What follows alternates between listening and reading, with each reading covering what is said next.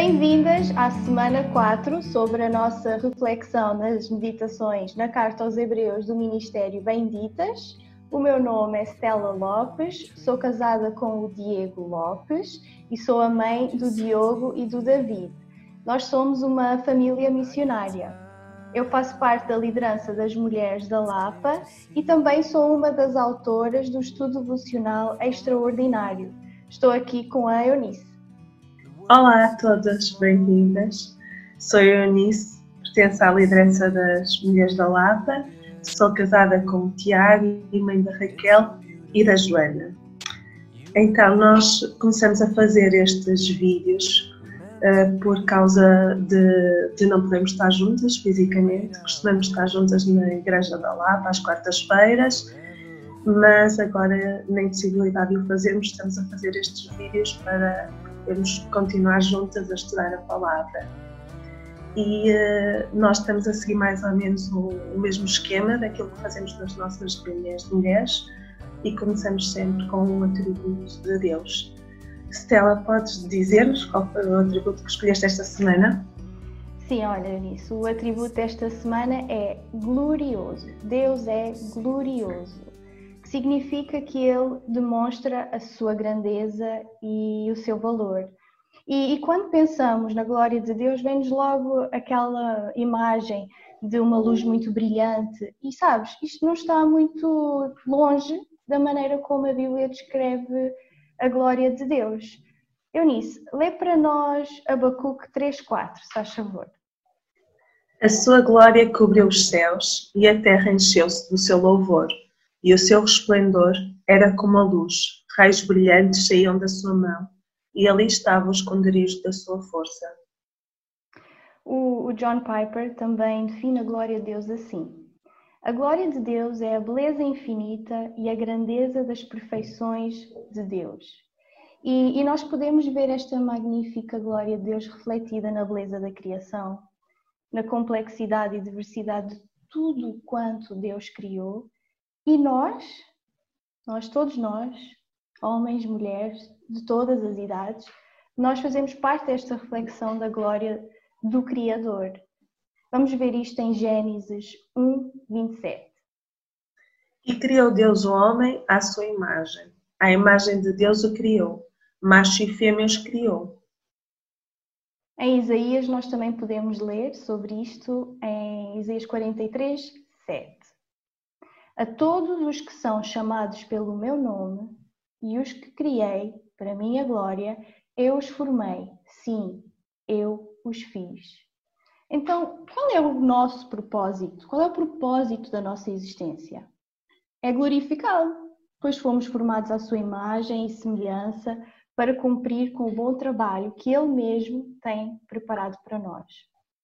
Só que, infelizmente, a nossa tendência é de fazer coisas para a nossa própria glória ou buscar essa satisfação noutras coisas, mas que nada nos trazem além de cansaço e frustração. Isto não agrada a Deus.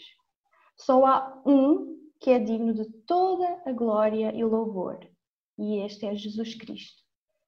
Vamos ler em Apocalipse 5:13. Lês para nós, Eunice.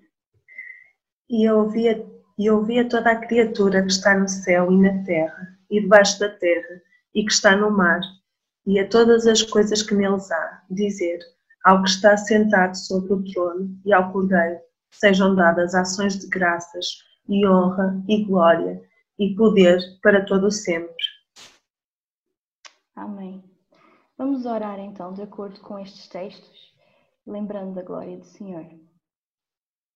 Senhor, nosso Deus e Pai, Quão maravilhoso é quando olhamos para a tua criação e ficamos tão maravilhados com a beleza de tudo quanto existe, da complexidade, de como tudo é tão perfeito, desde todas as estrelas, todos os astros do nosso planeta, até a coisa mais pequenina da tua criação. Tudo reflete a tua glória. Tu és grande, Tu és maravilhoso. Ó oh, Senhor, e obrigado, Senhor, porque tu nos criaste à tua imagem e à tua semelhança.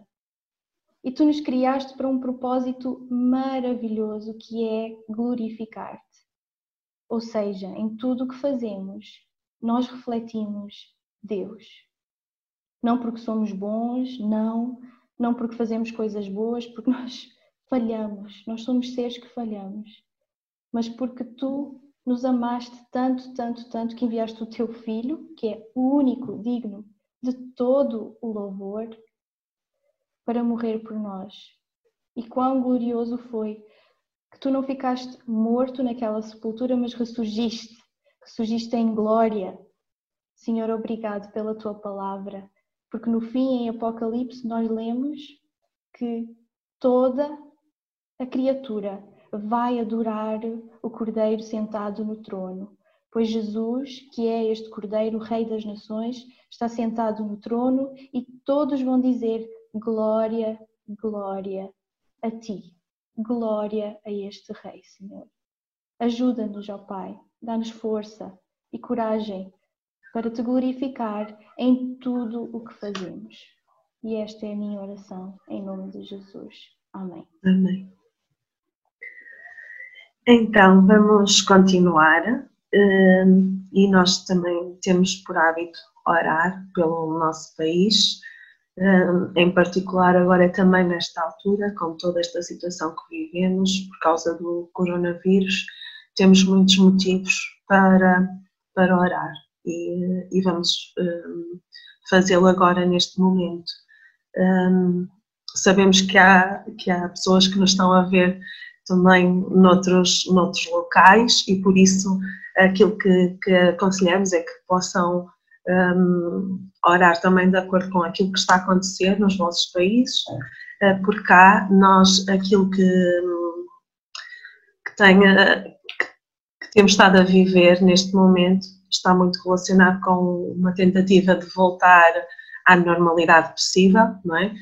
Já, já passamos o, o período de desconfinamento uh, e as pessoas, as pessoas pouco a pouco uh, vão retomando os seus trabalhos, as, as coisas, um, eh, e por isso nós queremos continuar a orar pelas autoridades do nosso país nesta altura, um, porque eles têm muitas decisões a tomar, muitas coisas de, importantes no sentido de como é que vamos voltar a esta normalidade. Uh, e, e por isso temos que continuar a orar por eles. Também continuar a lembrar os profissionais de saúde, um, todas as famílias também que estão fragilizadas, quer por questões de doença, uh, a sua própria saúde, uh, também a saúde de, de familiares, e uh, quer relacionados com o coronavírus ou não, mas, mas sabemos que muitas pessoas se encontram nesta situação de fragilidade. Uhum e, e por isso queremos continuar a orar por elas e também lembrar eh, aquelas famílias que estão eh, fragilizadas também a nível financeiro, porque muitas perderam os seus empregos ou viram os seus salários reduzidos e por isso nós queremos continuar a orar.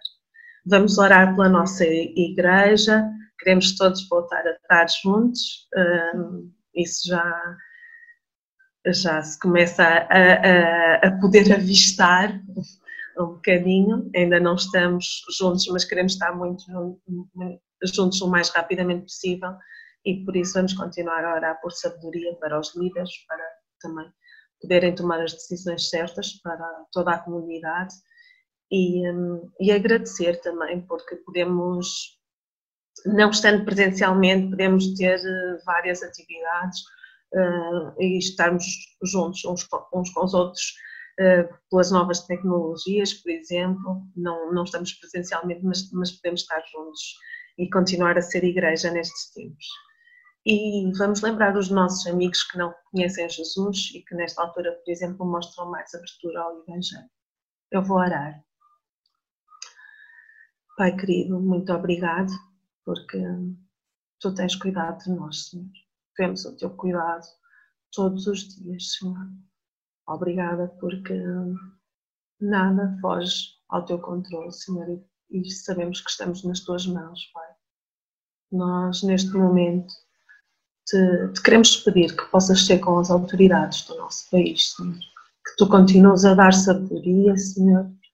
que as decisões uh, certas possam ser tomadas e que, que tu possas realmente dar essa, essa capacidade de eles tomarem as decisões certas para, para podermos assim voltar às, às rotinas e à, à normalidade possível. Senhor. Queremos lembrar os profissionais de saúde, lembrar um, um, todos aqueles que já estão cansados, que tu possas renovar as suas forças, Senhor, que possas ter com eles nesta altura em que tudo é novo, em que vivem uma, uma experiência nova, Senhor, que tu possas estar a cuidar de todos e de renovar as forças físicas de cada um, Senhor.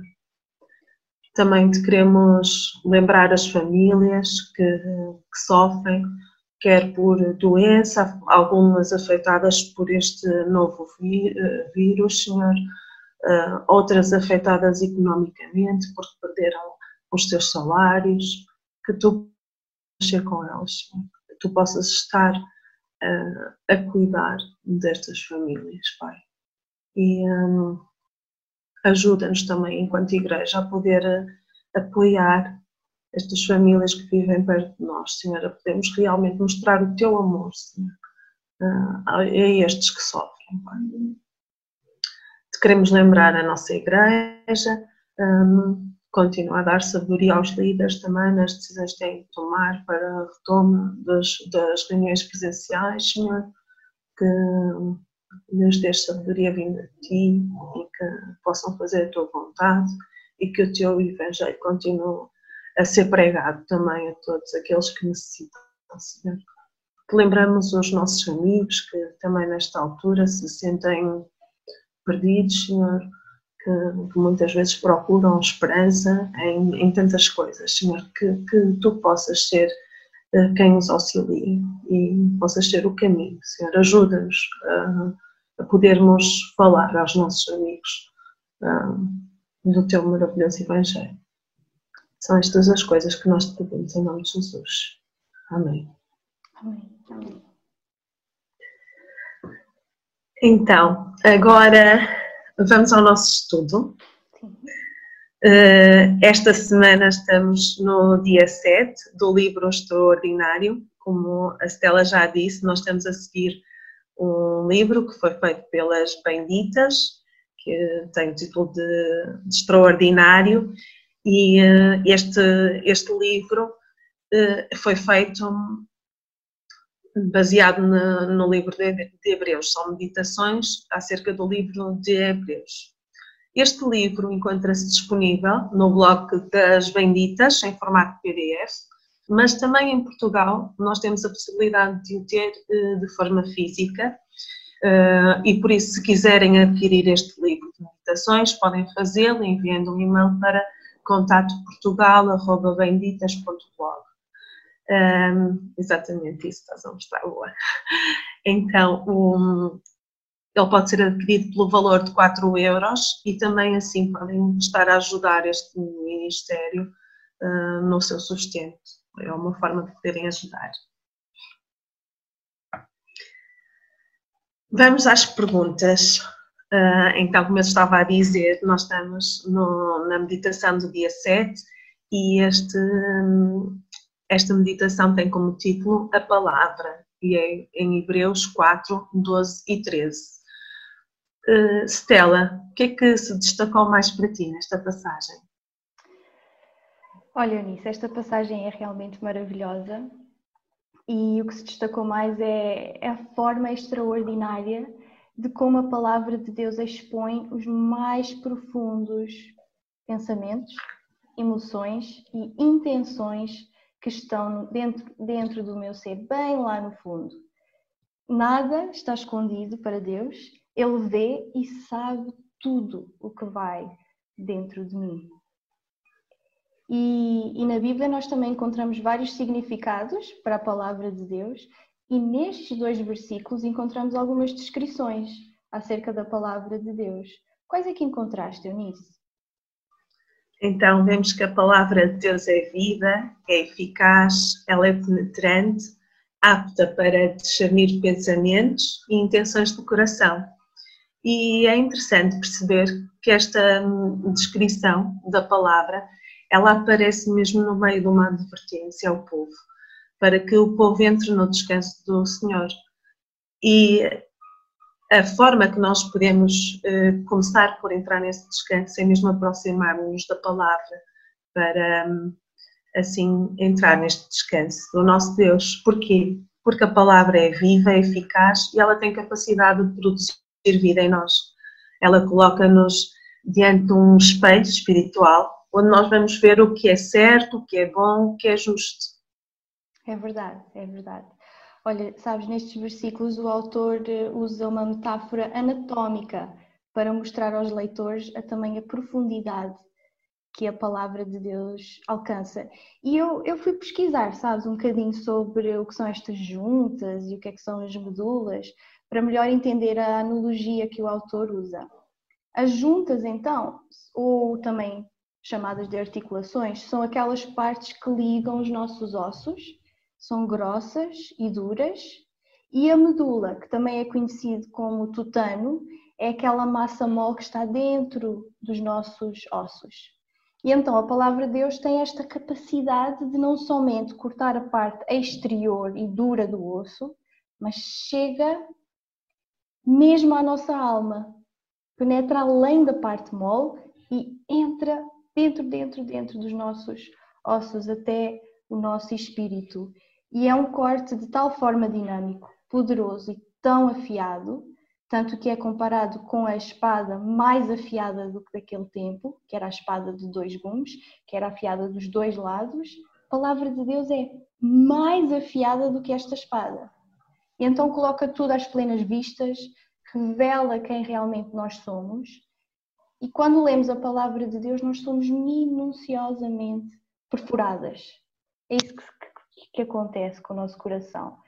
E vai lá até o mais profundo do nosso ser, que às vezes tentamos ocultar até de nós, de nós mesmas. Tu já sentiste isto, Eunice? Que ao te expor assim à palavra de Deus, ela mostrou que vai no mais íntimo do teu coração? Qual foi o resultado que isto trouxe à tua vida? Olha, esta pergunta é difícil, não é? Porque são tantos os exemplos. Hum, de, de nos expormos à palavra e, e, ela nos mostrar aquilo que vai no nosso coração.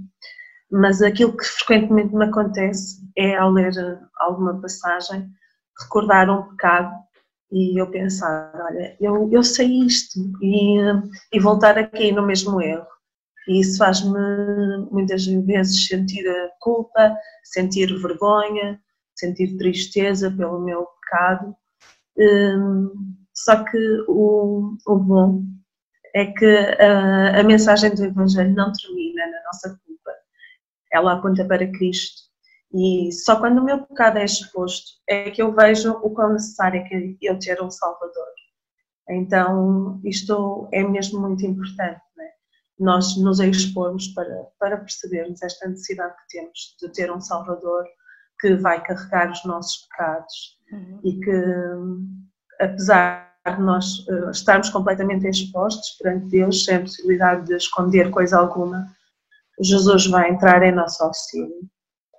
E uh, ler uh, o versículo 13, em que sabemos que tudo está descoberto perante Deus, que não há nada que nós possamos esconder dele, pode ser assustador, pode trazer mesmo medo mas uh, é interessante esta, esta meditação do dia 7 estar seguida da meditação do dia 8, uh, ah, do novo acesso, porque quando lemos, continuamos a ler esta passagem, um, ela vai trazer uma grande alegria, uma, grande, uma nova compreensão. É?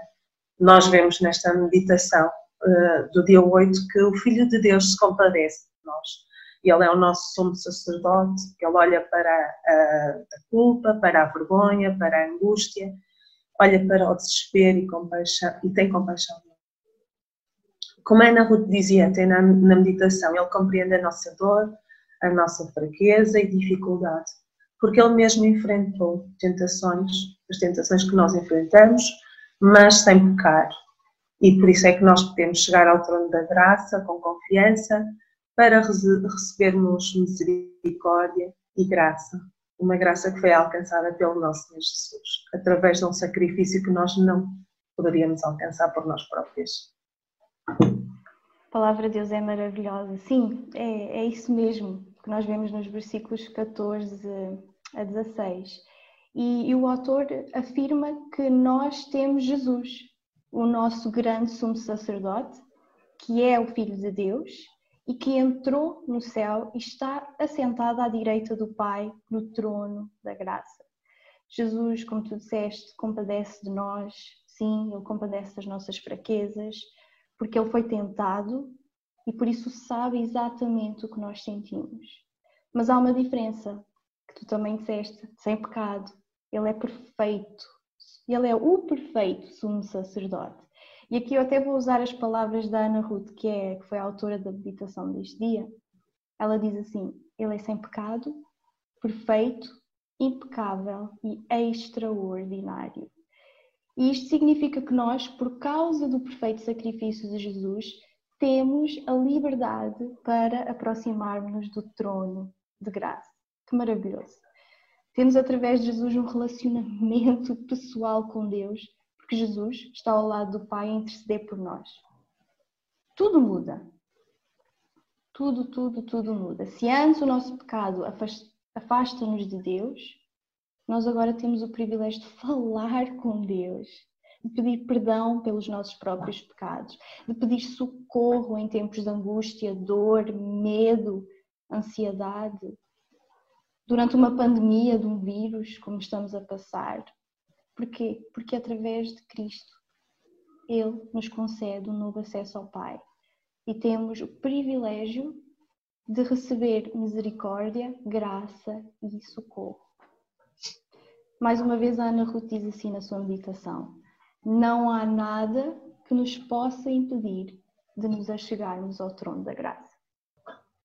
É mesmo extraordinário vermos que Jesus é este sumo sacerdote que cumpriu perfeitamente todos os requisitos. E olhando para os versículos de Hebreus 5, 1 a 6, entendemos isto e vemos a diferença entre os, os sumos sacerdotes do Velho Testamento e Jesus Cristo. Nos versículos 4 e 5, vemos que era Deus quem chamava ou escolhia sumo sacerdote. Eles eram escolhidos por Deus para representar o povo e eram mediadores entre o povo e Deus. Os sumos sacerdotes do Velho Testamento, uma vez por ano, entravam no lugar santíssimo para oferecer sacrifícios pelos seus pecados e pelos pecados do povo. Mas o sacrifício oferecido por estes homens era insuficiente para pagar pelos nossos pecados de uma forma definitiva. Jesus também foi chamado por Deus. Deus o chamou, porém com uma honra maior, como diz: Tu és meu filho, hoje te gerei. Jesus é o único e suficiente sumo sacerdote, porque ele é totalmente homem e totalmente Deus. E sendo ele homem, passou pelas mesmas tentações que nós passamos e não pecou. E por isso o seu sacerdócio e sacrifício é perfeito e suficiente para alcançar para nós o perdão dos nossos pecados de uma vez por todas e para sempre. Amém. Que bom. E sabes, sabes, Eunice, esta questão de Jesus ser o nosso grande sumo sacerdote teve um grande destaque para mim. O autor de Hebreus vai até ao Salmo 2 e o Salmo 110 para fazer declarações específicas sobre Jesus, tal como o Filho de Deus, como tu citaste, e sobre o seu sacerdócio eterno. E estas verdades confortam o meu coração, porque me fazem entender que eu tenho alguém que intercede por mim ao Pai de maneira perfeita não só como um sumo sacerdote, mas como filho de Deus, Rei das Nações e para sempre. O meu coração enche-se de humildade, de temor, de gratidão pela entrega de Jesus e o perfeito sacrifício em meu lugar. Isto também traz-me um alívio e eu sinto-me consolada porque, através do sacrifício do único Filho de Deus, eu posso me aproximar-me dele sem medo porque em vez de julgamento e de castigo, eu recebo misericórdia, graça e socorro. E é exatamente o que Hebreus 4, 16 diz: Nós somos muito privilegiadas de poder desfrutar de um relacionamento pessoal com Deus cheio de misericórdia e graça. Mas por vezes, em vez de ouvir esta chamada para me aproximar do trono de graça, a minha tendência quando passo por dificuldades ou quando estou ansiosa ou com medo é de às vezes questionar a Deus. Procurar culpa, será que a culpa foi minha? Será que a culpa foi de A, B ou C? Isto é algo que eu luto, não é? Justiça própria. Eu tento resolver às vezes as minhas, com as minhas próprias forças. Já ah, vou resolver isto. Eu sou capaz. E depois chego no fim e, e, e vejo, olha, eu falhei, não consigo. E isto é um bocadinho de autossuficiência, que também é algo que, que luto dentro do meu coração. Às vezes eu também busco segurança nos outros, né? de maneira, nós queremos segurança de maneiras tangíveis, seja no nosso marido, seja nos nossos filhos, ou às vezes no nosso pastor da igreja ou, ou líder, para, para resolver a minha dificuldade. E, e não está errado, não está errado de buscar conselho, ajuda com, com o irmão, até nós somos chamados a fazer isso aqui no livro de Hebreus, não é? De nos encorajarmos uns aos outros, nos exortarmos uns aos outros, isso é importante, mas fazer isso sozinho, de, com autossuficiência, autoconfiança, só traz cansaço. Eu fico mais cansada, mais frustrada, mais ansiosa. E é por isso que eu preciso de Jesus e da Sua palavra. A perseverança na palavra de Deus é, é o que me mantém alinhada. Às vezes eu até brinco e digo: quando eu estou longe da palavra de Deus, eu porto-me mal, sabes? Mas é a palavra de Deus que me mantém neste caminho em direção ao trono da graça. Porque só com Jesus é possível por passar dificuldades, porque nós vamos passar por dificuldades, nós vamos passar por ansiedades, medos. Nós estamos a passar por um momento agora muito tangível, não é? Com estas emoções fortes, mas só conseguimos passar por elas com esperança através de Jesus. E que, e que Deus nos ajude a ouvir esta chamada. Não é? Podes orar, podes terminar com uma oração por nós? Sim, eu, eu, nós temos uh, sempre no final aquele desafio de, de, escrevermos uma oração e eu também a escrevi e por isso vou ler uh, a oração que escrevi, está bem? Obrigado, Deus, porque és um Deus glorioso, porque todos os dias revelas a tua grandeza e valor. Obrigada porque podemos ver na tua palavra a tua grandeza e caráter e porque nos revelas o que somos quando lemos a tua palavra. Perdoa-nos quando esquecemos que ela é viva e eficaz e não a buscamos como devíamos. Queremos amar mais a tua palavra. Queremos todos os dias que ela exponha as nossas dificuldades e fraquezas, para que assim possamos buscar o auxílio no nosso Senhor Jesus. Obrigada, Jesus, por seres o nosso sacerdote perfeito porque por ti podemos chegar à presença de Deus Pai. Obrigada porque sempre que nos chegamos ao trono da graça, obtemos perdão, graça, misericórdia. Queremos pedir perdão porque tantas vezes não queremos confessar as nossas fraquezas, esquecendo que tu te compadeces de nós e que isso é o melhor que podemos fazer. Faremos estas coisas em nome de Jesus. Amém. Amém. Obrigada, Anice e obrigada a todas que nos acompanham por esta plataforma. Eu desejo-vos a todas uma semana muito, muito abençoada. E agora seguem as perguntas da próxima semana, ok? Beijinhos. Adeus.